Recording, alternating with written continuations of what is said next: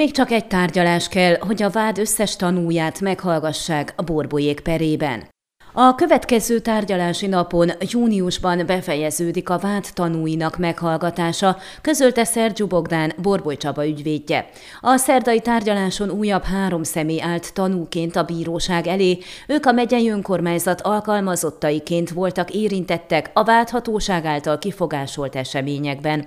Nyilatkozataik szerint a vizsgált időszakban a megyei önkormányzat jogászai döntöttek arról, hogy büntető feljelentést kell tenni a megyei útgondnokság Bizottság egyik volt alkalmazottja ellen. Azt is kijelentették, hogy a megyei tanács elnökének nem kell ellenőriznie minden iratot, csak azokat, amire a törvény kötelezi.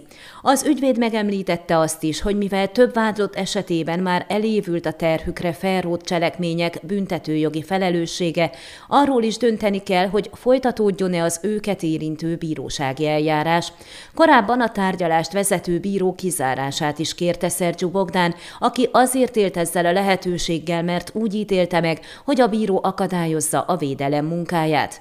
A bíró egy tanú meghallgatáson a védelem által feltett lényeges kérdéseknél többször közbeszólt, hogy nem muszáj a tanúnak válaszolni.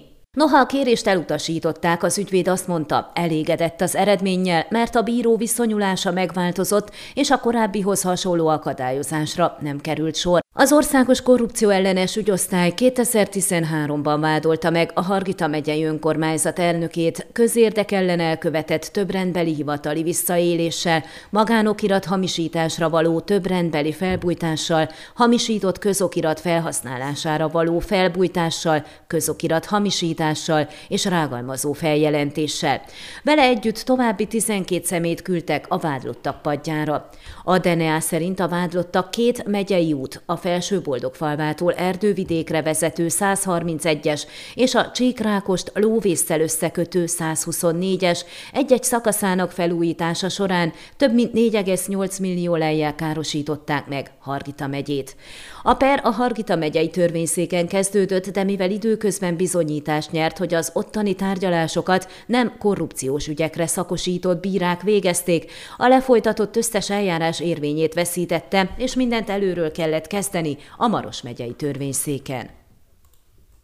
Ön a Székelyhon aktuális podcastjét hallgatta. Amennyiben nem akar lemaradni a régió életéről a jövőben sem, akkor iratkozzon fel a csatornára, vagy keresse podcast műsorainkat a székelyhon.pro portálon.